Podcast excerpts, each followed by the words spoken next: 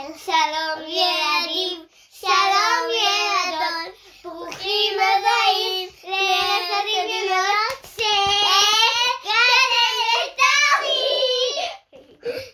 קדן. שלום לכולם, אנחנו כאן בעוד סיפור מומצא של קדן ושל טומי שמחלקים פה כיפים. מה קורה? בסדר. יופי. כן, אתם רגועים, אנחנו... אתה עוד... אוקיי, זהו, סיימת? אוקיי. את גם מוכנה לשינה? כן! נראה לי שאתם מאוד מאוד ערניים. אז אנחנו עכשיו נספר סיפור שבתקווה גם ירדים אתכם קצת, ויעשה לכם ככה נעים וכבד בעיניים, ולאט לאט תיכנסו לחלומות, תירדמו. נגלוש לחלומות. יפה מאוד, טומי, אהבתי את זה ממש.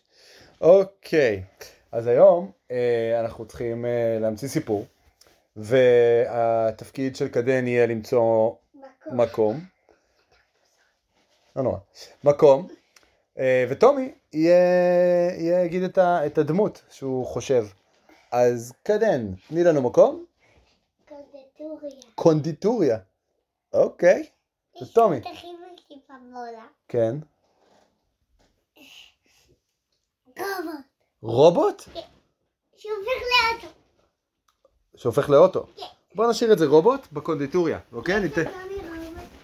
אז רגע, שנייה, רובוט בקונדיטוריה. יש משהו ככה שאתם רוצים שנעשה את זה עם איזה מסר, מוסר השכל? התכוונתי שהוא רוקד כמו רובוט. כן, קדן? בא לי שהיה למוסר השכל, יהיה קשור לחברות. חברות. יאללה. וגם יש שם המון רובוטים. אוקיי, אז אנחנו הולכים עכשיו לרובוט שלנו, שהוא לא בסיפור, ואחר כך נחזור לסיפור שלנו, לרובוט שבסיפור, שהולך לקונדיטוריה. תכף חוזרים. אז חזרנו, ובידינו הסיפור שהרובוט שלנו כתב. הרובוט שלנו כתב על הרובוט בקונדיטוריה. אז ככה, הסיפור מתחיל. בקונדיטוריה שנקראת Sweet Things, דברים מתוקים. המדפים תמיד היו מלאים בסוכריות צבעוניות, חטיפי שוקולד עשירים ועוגות מותרות בצורות מורכבות. הלקוחות התרוצצו פנימה והחוצה, נושאים קופסאות ממתקים כדי לחלוק עם יקיריהם. אבל בין הקונים העסוקים היה רובוט בשם רמי. רמי תוכנן במיוחד עבור קונדיטוריית Sweet Things, שהמטרה שלו הייתה לסייע לעובדים האנושיים ביצירה ובאריזה של הפינוקים השונים. תפקידו העיקרי של רמי היה להבטיח שהמכונות יתפקדו כראוי, לפקח על ערבוב המרכיבים ועל התמחור של השוקולד. אבל הרובוט הזה היה מוח סקרן, ולעיתים קרובות הוא מצא את עצמו משוטט במעברים, בוחן את הסוכריות והמאפים השונים שציפו את המדפים. במהלך חקירה אחת כזאת, פגש רמי הרובוט ילדה בשם אמילי. אמילי נשאה קופסה קטנה של שוקולדים, וכשעברה ליד רמי, הרובוט לא יכל היה שלא להבחין בעצב בעיניה. הכל בסדר, אמילי? שאל רמי. אמילי סיסה לרגע, אבל אז הסבירה שהיא מרגישה בודדה. החברה הכי טובה שלה התרחקה, ולא היה לה עם מי לחלוק את הממתקים שלה יותר. רמי חש איסורי העדה כלפי הילדה הקטנה, וכמכונה היא לא הייתה מסוגלת לחוות בדידות, אבל היא תוכנתה להכיר בחשיבות של חברות ואמפתיה. וכך הרובוט החליט לעשות משהו בנוגע לבעיה של אמילי. במהלך הימים הבאים, רמי הקפיד לחפש את אמילי בכל פעם שנכנסה לקונדיטוריה.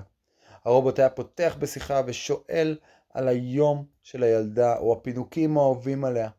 זה לא היה הרבה, אבל זה גרם לאמילי להרגיש קצת פחות לבד.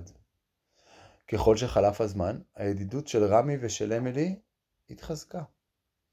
לרוב הרובוט היה נותן לילדה פינוק קטן, מתוק ככה, והשניים היו יושבים ומפטפטים בזמן שהם היו אוכלים. רמי אפילו התחיל ללמוד כמה בדיחות כדי להצחיק את אמילי. סופו של דבר, ההורים של אמילי הבחינו בשינוי בהתנהגותם של ביתם, ונגע בהם לראות אותה צוחקת ומחייכת שוב, והכרת תודה לרובוט שהתיידדת לה. הם מאוד הודו לרובוט שעזר לה לשפר את המצב רוח שלה. יום אחד שאמילי עזבה את הקונדיטוריה, היא פנתה לרמי ואמרה, תודה שהיית חבר שלי, אתה אולי רובוט, אבל אתה החבר הכי טוב שהיה לי. רמי לא היה יכול שלא לחוש גאווה על המילים האלה. הרי הוא רק תוכנן להיות עוזר לעובדים בקונדיטוריה Sweet Things. אבל עם ההתיידדות של אמילי ואיתו, הוא מצא מטרה מעבר לתכנון המקורי שהיה לגביו. וככל שחלפו הימים, המשיך רמי להגיש את הקונדיטוריה בחריצות ובדייקנות, אך הוא תמיד הקפיד לפקוח עין על אמילי. הילדה הקטנה הזו לימדה את הרובוט שיש בחיים הרבה יותר מאשר רק למלא פקודות. אז מוסר ההשכל של הסיפור הזה הוא שחברות יכולה להגיע מהמקומות הכי לא צפויים. בין אם מדובר ברובוט בקונדיטוריה, בין אם מדובר באדם שלא הכרנו קודם, עלינו להיות פתוחים תמיד לאפשרות להתחבר עם אחרים, והקשרים האלה הם שמביאים לנו אושר ועומק לחיינו, ומזכירים לנו שאנחנו אף פעם לא באמת לבד. מה את אומרת? איזה סיפור? תן לי להגיד מה. כן, אני אשמח לשמוע מה יש לך להגיד. נגיד, יש לך חבר או חברה שממש טובים, אז גם אם אתם רבים, והוא חבר שלך ממש ממש, או חברה ממש ממש טובה, או חבר ממש טוב, אז הם עדיין רוצים לשחק איתך. זה לא אומר שהם משחקים עם חברים אחרים, הם עדיין אוהבים אותך. נכון מאוד, אני ממש מסכים עם מה שאמרת עכשיו. אז זהו, אז זה הסיפור שלנו על הרובוט בקונדיטוריה.